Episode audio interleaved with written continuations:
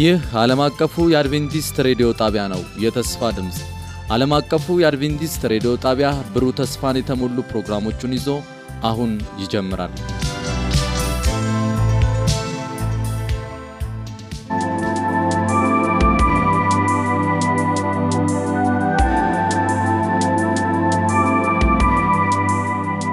ሰላም ጤና ይስጥልኝ ውድ የፕሮግራማችን ተከታታዮች ይህ በሳምንት አንድ ቀን እየተዘጋጀ የሚቀርብላችሁ የደብዳቤዎቻችሁን ምላሽ የምንሰጥበት ፕሮግራማችን ነው። አብራችሁን እንድትቆዩ የምንጋብዘው እኔ ከፈለኝ ደርበውና አገልጋይ ቴድሮስ አበበ ደግሞ ለእኔ ጥያቄዎች ወይም ደግሞ ከእናንተ ለመጡ ጥያቄዎች ምላሽ በመስጠት አብረን ቆይታ እናደርጋለን። አብራችሁን ቆዩ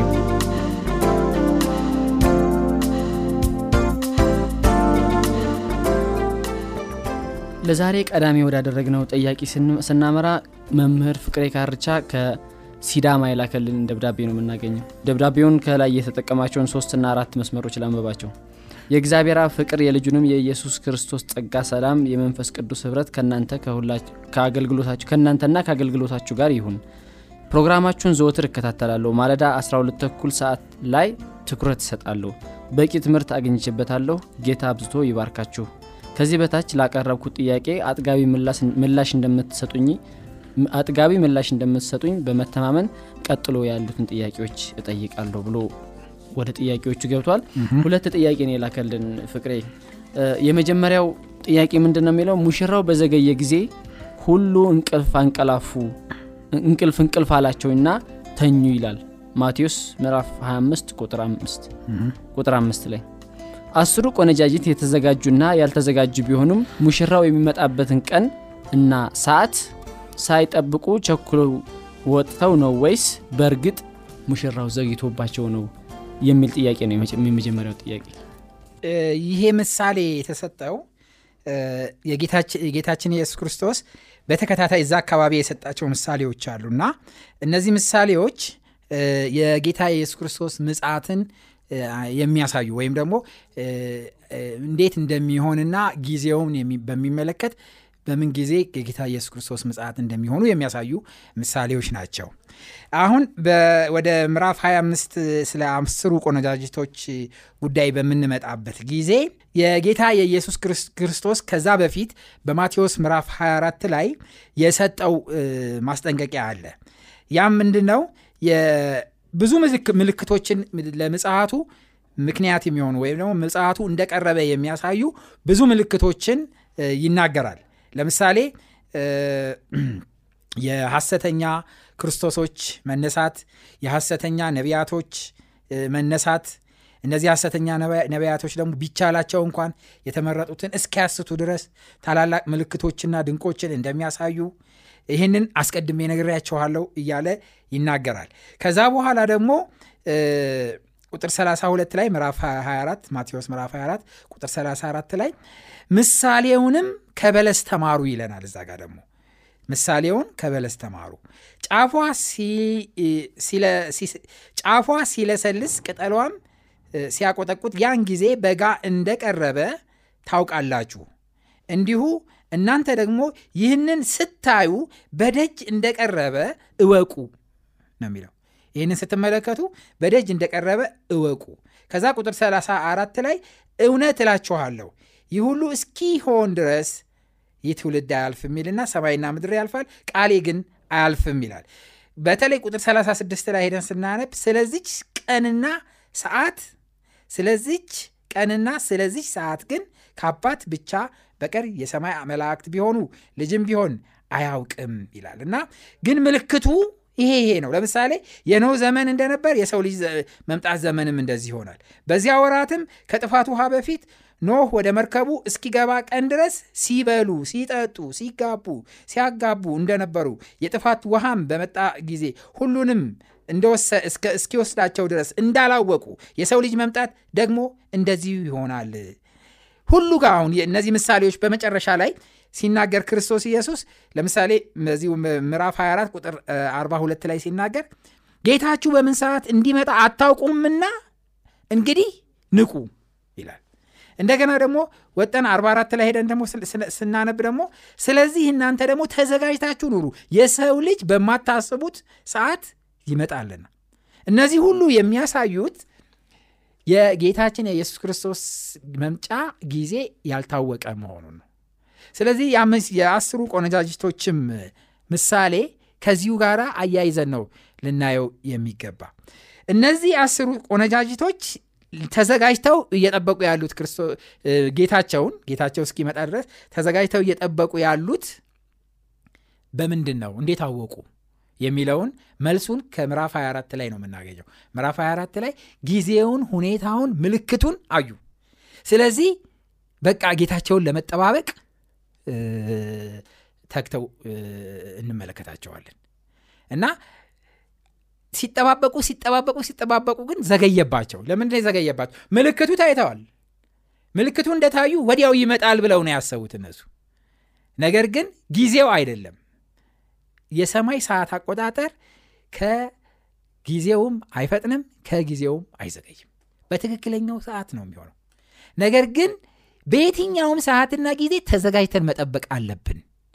ለምሳሌ በጴጥሮስ ላይ በአንደኛ ጴጥሮስ ምዕራፍ ሶስት ላይ ለአንዳንዶች እንደሚመስላቸው የጌታ ቀን የሚዘገይ ይመስላቸዋል።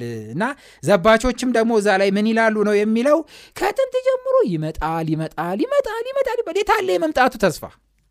የታለ የመምጣቱ ተስፋ? ይሄ ምንድን ነው የሚያሳየው? ምልክቱ ታይቷል። ነገር ግን ምልክቱ ከታየ በኋላ ቶሎ ይመጣል የሚል ግምት አላቸው እነዚህም አስሩ ቆነጃጅቶችም ምዕመናንም። ስለዚህ መምጣቱን ይናፍቃሉ መምጣቱ የዘገየ ይመስላቸዋል የሚለውን ነው የሚያሳየን። ስለዚህ በምሳሌም ውስጥ እንደምንመለከተው ከሆነ እነዚህ ሰዎች አስሩም ጌታቸው እንደሚመጣ አውቀዋል ምልክቱን አይተዋል ተዘጋጅተዋል ግን ምልክቱንም ቢያዩ ዘገየባቸው። የጌታ የኢየሱስ ክርስቶስ ምጽት ምልክት መታየት ከጀመረ በጣም ቆይቷል። እና በየዘመኑ የነበሩ ሰዎችም ይመጣል ሲሉ ነበር። ይሄ ታይቷል ይመጣል ይሄ ታይቷል ይመጣል በቃ አሁንማ በቃ ይሄ ከታየ መምጣቱ ነው ይሉ ነበር። ግን እነዛ ሁሉ ነገሮችን ሆነውም አልመጣም። እና ይሄ ማለት እሱ የሚመጣበት ጊዜ ዘገየ ማለት ሳይሆን እነዚህ ሰዎች ምልክቱን ባዩ ጊዜ ይመጣል ብለው እንደቸኮሉ ወይም ደግሞ የሚመጣ መስሏቸው ወዲያው እንደሚመጣ እንደተሰማቸው ነው የሚያሳየው። እና ግን ያ የጠበቁት ተስፋ እንደዘገየ ሆኖ ተሰማቸው። ምክንያቱስ ምልክቶቹ በሙሉ ስለታዩና ስለተገለጹ ማለት ነው።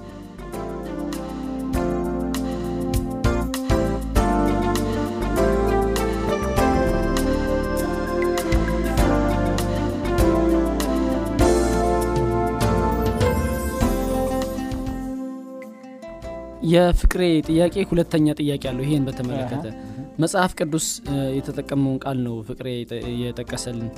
ሙሽራው በዘገየ የምትለውን ቃል ነው እሱ በደንብ አትኩሮት ሰጥቶ እየተመለከታት ያለው። ሙሽራው በዘገየ የሚለው ቃል መምጣት ከሚገባው ጊዜ አልፎ ነውና በዘገየ ጊዜ የሚለውን አባባል ወቅቱንና ሰዓቱን አታውቁምና እንግዲህ ንቁ ከሚለው ጋር እንዴት ታስታርቁታላችሁ? በአንድ በኩል ምን ይላል በዘገየ ጊዜ ይላል። ስለዚህ እንደሚዘገይ ይታወቃል።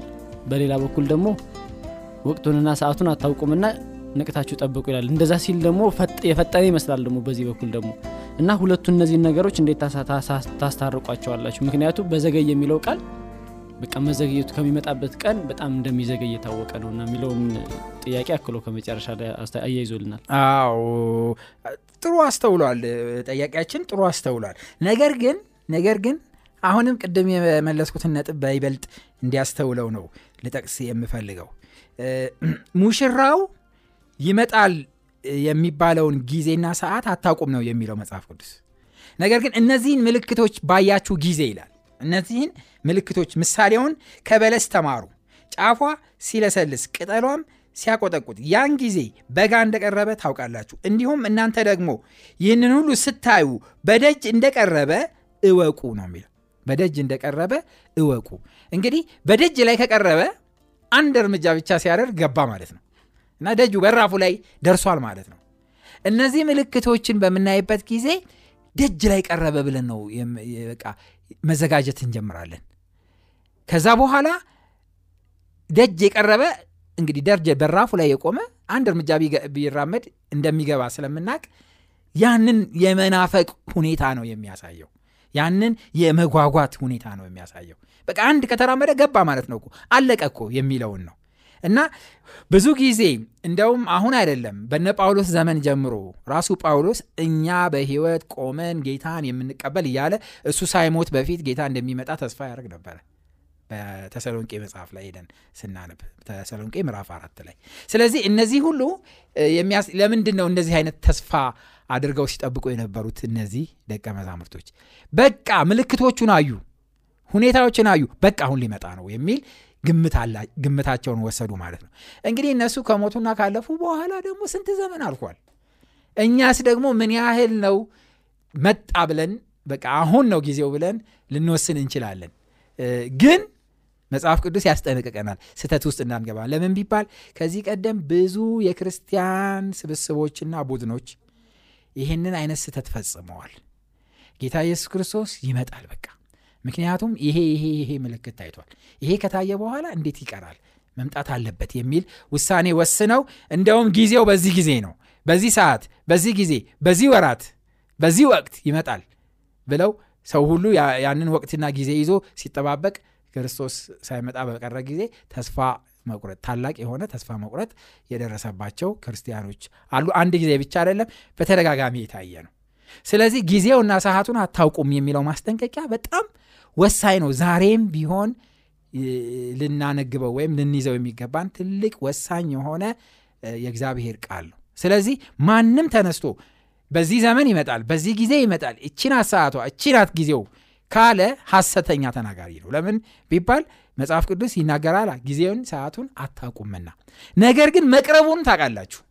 መቅረቡን በደጅ መቅረቡን መዳረሱን ታውቃላችሁ። በምን ታውቃላችሁ? እነዚህን ምልክቶች ሁሉ ባያችሁ ጊዜ።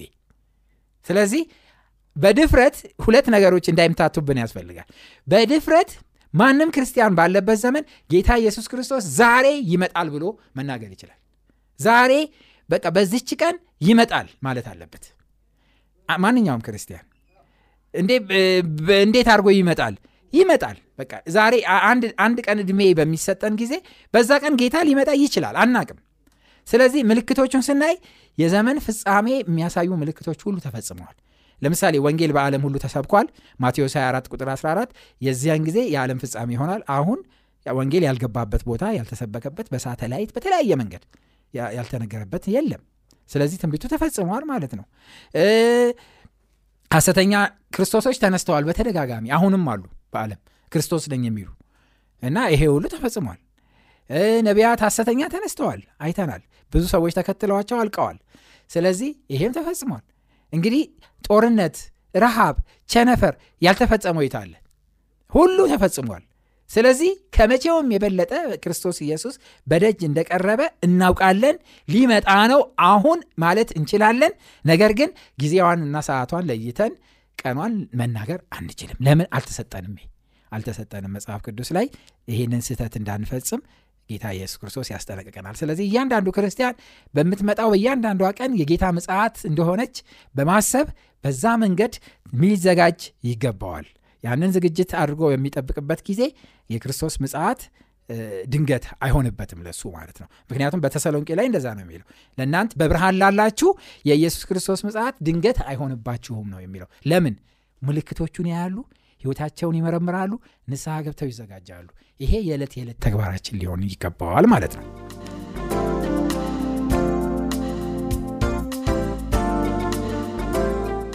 እዛው አያይዘን እንግዲህ ሳንነካካው ብናልፍ ጥሩ ላይሆን ይችላል ብዬ ያሰብኩት ምንድን ነው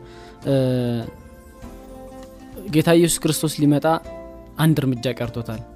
አንዷን እርምጃ የሚራመድባትን ቀን ነው እኛ ማናቀው ስለዚህ ቤተ ክርስቲያን አንድ እርምጃ የሚራመድባትን ቀን አታቅም ነገር ግን ምን ምን መምሰል አለበት ዝግጅቱ?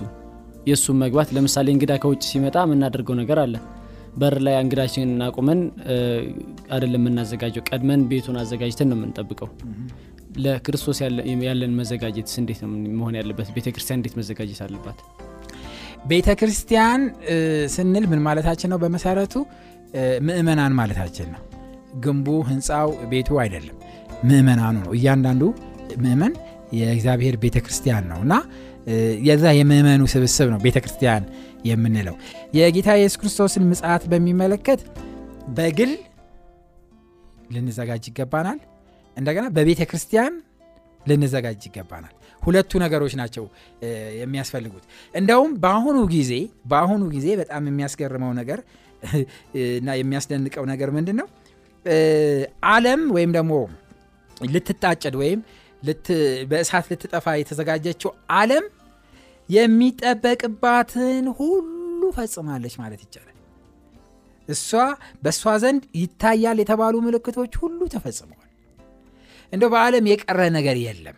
ጦርነቱ፣ ረሃቡ፣ ቸነፈሩ፣ ግብረ ሰዶሙ፣ ብዙ ብዙ አጸያፊ የሆነ ነገር እንደውም በኖህና በሎጥ ዘመን ከነበረው ባይበልጥ ነው በዛሬ ጊዜ ያለው እርኩሰት፣ በዛሬ ጊዜ ያለው በየከተሞች ያለው ክፋት እና አሰቃቂ የሆነ ነገር በዓለም ላይ ከድሮ የበለጠ ተንሰራፍቶ ያለበት ዘመን ቢኖር አሁን ነው እና ያንን ስንመለከት አንዳንድ ጊዜ ሆይ ጉድ ያስደነግጣል። ኧረ ጌታ ኢየሱስ ክርስቶስ ዘገየ። ይሄ ሁሉ ነገር ሲሆን ለምንድን ነው ዝም ብሎ የሚመለከተው? ለምን አይመጣም? ለምን በቃ አይልም? ይህንን ሁሉ ሰቆቃ፣ ይህንን ሁሉ እልቂት፣ ህዝብ በህዝብ ሲነሳ፣ በጎሳ ልዩነት ሲተራረድ፣ ህዝቡ ሲያልቅ እና ይሄ ሆኖ የማያቅ በዓለም ላይ ሆኖ የማያቅ ነገር አሁን በዚህ በሀያኛው ክፍለ ዘመን አሁን ባለንበት በሀያኛው ክፍለ ዘመን እየሆነ ነው ያለው። እንደውም በቴክኖሎጂ እየታገዘ ኃጢአት በቴክኖሎጂ እየታገዘ እየተስፋፋ ነው ያለው እና እንደውም ከድሮ ይልቅ አሁን የበለጠ የከፋ ሁኔታ ላይ ዓለም እንዳለች እንመለከታለን። ይህንም በምንመለከትበት ጊዜ እረ ክርስቶስ ምንድን ነው አይመጣም እንዴ? ምን እስከሚሆን እንጠብቃለን የሚል አስተሳሰብ ይመጣብናል። ግን የሚያሳዝነው ነገር ክርስቲያኑ አልተዘጋጀም። ቤተ ክርስቲያን አልተዘጋጀችም። አሁን መሆን የነበረበት የመጨረሻው ማስጠንቀቂያ በኃይልና በሙላት ለዓለም ሊሰጥ ያስፈልግ ነበር። የጽድቅ በሃይማኖት ስብከት ሊሰበክ ያስፈልግ ነበረ።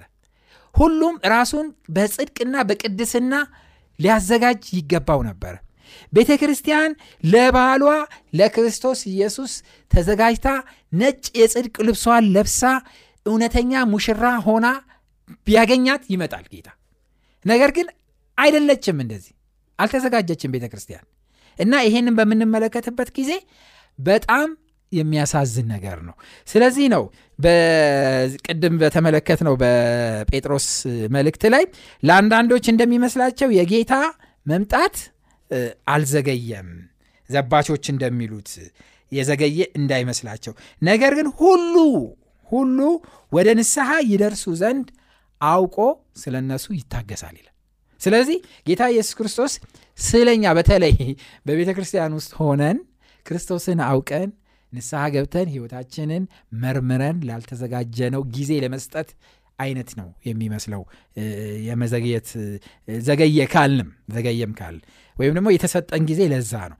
በዚህ በተሰጠን ጊዜ እኛ ራሳችን ሙሉ ለሙሉ ተለውጠን ሙሉ ለሙሉ ክርስቶስን መስለን ባህሪውን መስለን መዘጋጀትና ክርስቶስን ለመቀበል መውጣት ይኖርብናል። እንደውም በዚህ በራ ዮሐንስ ምዕራፍ 18 ላይ ምድር ከክብሩ የተነሳ ታበራለች ይላል እና ቤተ ክርስቲያን ሙሉ ለሙሉ በምትዘጋጅበት ጊዜ ምድር ከክብሩ የተነሳ ታበራለች።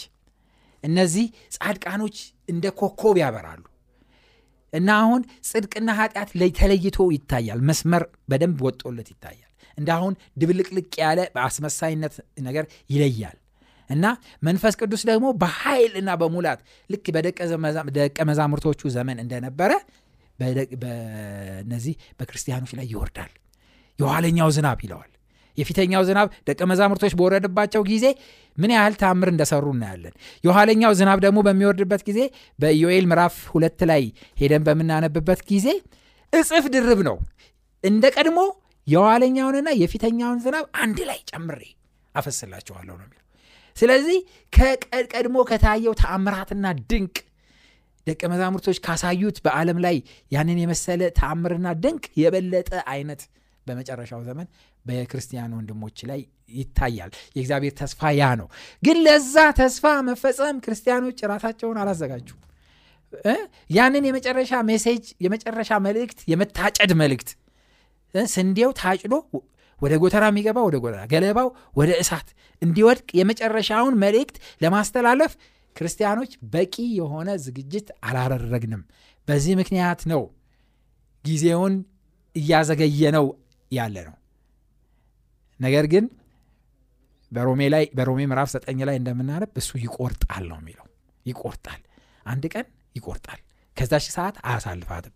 ግን ለእኔና ለእናንተ ወዮልን ያንን እውነት ካወቅም በኋላ በትክክል ላልተለወጥን ሰዎች። ስለዚህ ተለውጠን ክርስቶስን መስለን መጠበቅ ያለብን በዚህ በመጨረሻው ሰዓት ነው እና የምናረገው ዝግጅት በአጭሩ አንደኛ ራስን መመርመር፣ በቅድስና መመላለስ፣ የክርስቶስ ጽድቅን መልበስ፣ ከዛ በኋላ በኃይለኛው በመንፈስ ቅዱስ ኃይል መሞላትና ወንጌልን ለዓለም ሁሉ ማዳረስ የእኛ ድርሻ ነው። ይሄንን ካላደረግን እግዚአብሔር ስራውን በሚጨርስበት መንገድ ይጨርሳል።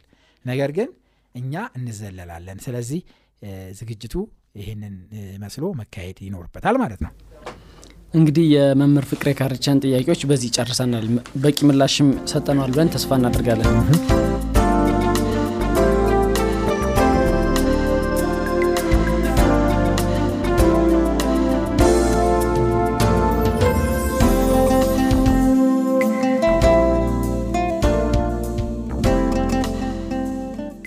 በዛሬው መልእክት እጅግ እንደተባረካችሁ እናምናለን። አድማጮቻችን ላላችሁ ጥያቄና አስተያየት በመልእክት ሳጥን ቁጥራችን 145 በስልክ ቁጥራችን 0910 82 81 82 ላይ ብታደርሱን አስፈላጊውን መረጃ ልንሰጣችሁ ዝግጁ ነን። በሚቀጥለው ፕሮግራም ተከታዩን ትምህርት ይዘንላችሁ እስከምንቀርብ ድረስ የእግዚአብሔር ጸጋና በረከት ከሁላችሁ ጋር ይሁን። ደና ሆኖልን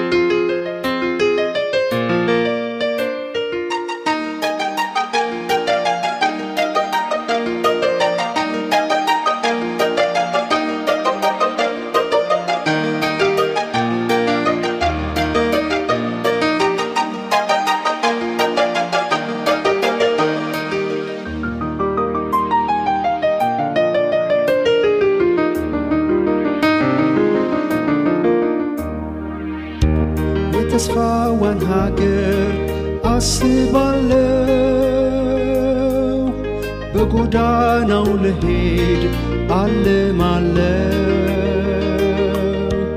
አዳኜ ካለበት ቅዱስ ስፍራ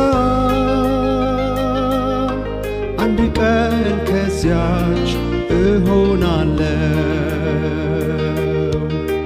ኢየሩሳሌም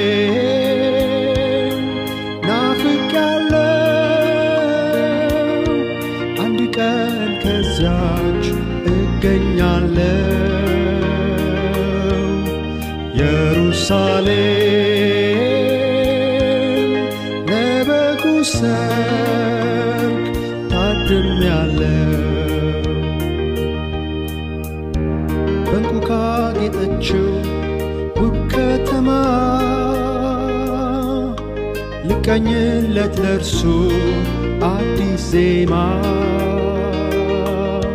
በዙፋን ላይ ላለው ለበጉ ክብር ተስፋ ተሰጥቶኛል እንድዘምር። ኢየሩሳሌም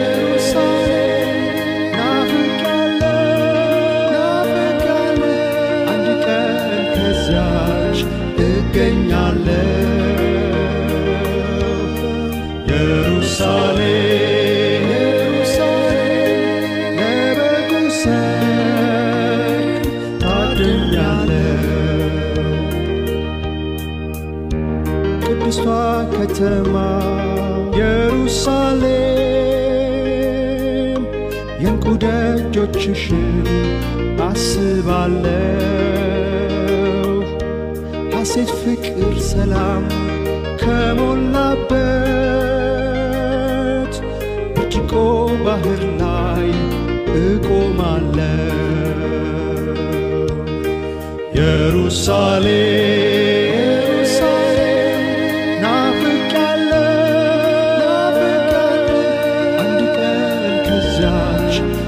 እገኛለሁ። ኢየሩሳሌም ለበጉ ሰርግ ታድሜያለሁ። ኢየሩሳሌም